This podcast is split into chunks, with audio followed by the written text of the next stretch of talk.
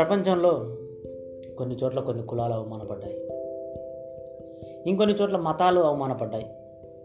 మరికొన్ని చోట్ల జాతులు అవమానపడ్డాయి. కానీ అన్ని చోట్ల అన్ని వేళల అవమానపడ్డదంటే ఆడవాళ్ళు మాత్రమే. వాళ్ళను మనం తొడలపై కూర్చోబెట్టుకొని గౌరవించాం. అంతేగాని పక్కన సింహాసనం వేసి కానీ అధికారం ఇచ్చి కానీ సమానత్వం చూపి కానీ ఎప్పుడు గౌరవించలేదు. మన గౌరవం కేవలం పుస్తకాలకు మాటలకు మాత్రమే పరిమితమైంది. చేతలకు కాలేదు ఇటువంటి రూల్స్ అండ్ రెగ్యులేషన్స్ను బ్రేక్ చేస్తూ వీటన్నిటిని పట పంచలు చేస్తూ ఆఫ్రికాలో ఒక మహిళ పుట్టింది. అది పదిహేను వందల ఎనభై మూడవ సంవత్సరం. అప్పటికి ఆ రాజ్యం పోర్చుగీసు వారి ఆధీనంలో ఉంది.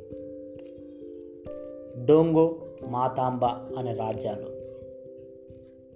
ఆ రాజ్ ఆ రాజుకు పుట్టిన కూతురే జింగా బాండి.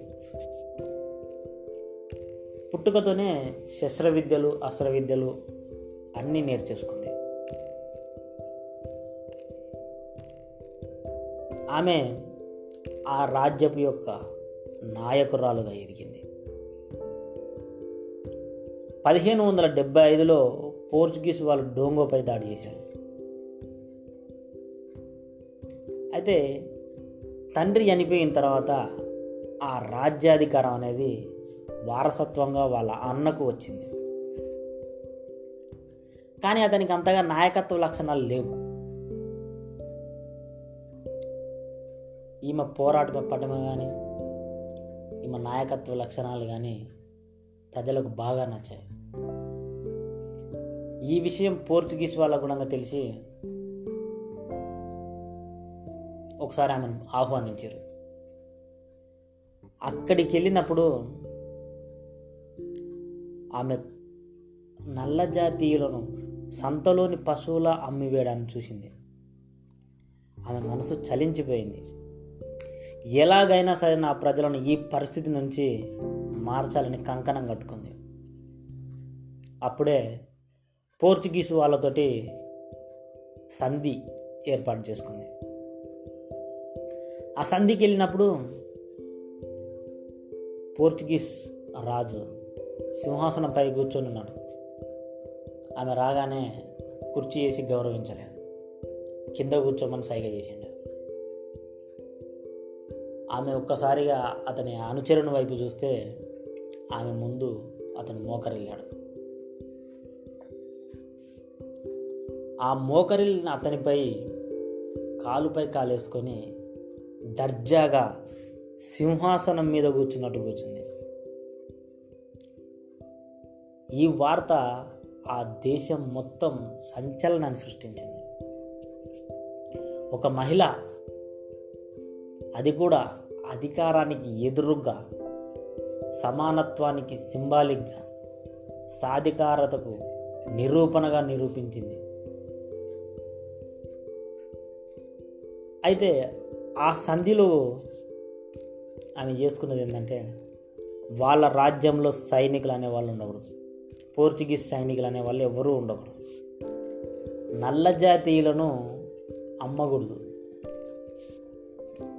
దీనికి పోర్చుగీస్ వాళ్ళు కూడా ఒప్పుకున్నారు. దానికి వాళ్ళు పెట్టిన కండిషన్ ఏంటంటే ఆమెను క్రైస్తవ మతంలోకి మారమని చెప్పి. అయినా సరే ఒప్పుకుంది. కానీ ఈ రూల్స్ కానీ ఈ ఒప్పందం కానీ ఎక్కువ కాలం నిలబడలేదు.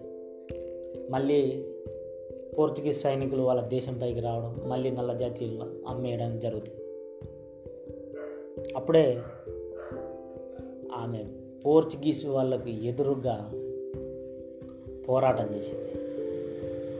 యుద్ధం చేసింది. అప్పుడు పోర్చుగీస్ వాళ్ళు ఈమెతో మనం గెలవలేము ఎన్నో యుద్ధాలు చేశారు. ఎన్నో పోరాటాలు చేశారు. ఆమె ముందు నిలబడలేకపోయారు పోర్చుగీస్ వాళ్ళు. దాంతో చివరికి వాళ్ళే పదహారు వందల యాభై ఏడులో పూర్తిగా ఆ దేశాన్ని వదిలేసి వెళ్ళిపోయారు. అంతకంటే ముందే పదహారు వందల ఇరవై నాలుగో సంవత్సరంలో ఆమె అన్న చనిపోవడంతో ఆ రాజ్యాన్ని ఆమె అధిష్ఠించింది. అయితే ఇంత పోరాడినప్పటికీ ప్రజల కోసం ఇంత పాటుపడినప్పటికీ ఆమెకు రాజ్యాధికారం అనే అధికారం లేదని కొంతమంది అధికారులు కొంతమంది ప్రజలు ఎదురుగిరిగారు కానీ వాటన్నిటికీ ఏమాత్రం లెక్క వేయకుండా సింహాసనాన్ని అధిష్ఠించింది. అట్లా ఆమె ఎనభై రెండు సంవత్సరాలు బ్రతికి పదహారు వందల అరవై మూడులో చనిపోయింది.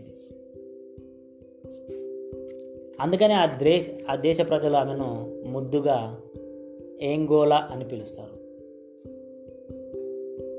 ఇప్పుడు ఆమె పేరుపైనే ఆ దేశం ఏర్పడింది. దాని పేరే ఆఫ్రికాలోని ఆంగోలా దేశం. ఆంగోలా దేశాన్ని మొత్తాన్ని నిర్మించి నిలబెట్టిన వీర వనిత ఆమె. దేశవ్యాప్తంగా విగ్రహాలు ఉంటాయి ఇప్పటికీ అక్కడ కరెన్సీ పైన ఆమె బొమ్మే కనిపిస్తుంది. అయితే ఈమెపై దుష్ప్రహ దుష్ప్రచారం చాలా చేశారు పోర్చుగీస్ వాళ్ళు. కానీ ప్రజలు ఎవ్వరూ నమ్మలేదు. ఎప్పుడు ప్రజలు ఆమె విన్నంటే ఉన్నారు. కొంతమంది ఆమెను యోధురాలు అంటారు. ఇంకొంతమంది క్రూరురాలు అంటారు. కానీ నిజానికి క్రూరత్వం అనేది ప్రపంచమంతటా ఉంది. కానీ తన ప్రజలను రక్షించేందుకు ఆమె చేసిన పోరాటం మాటల్లో చెప్పలేనిది.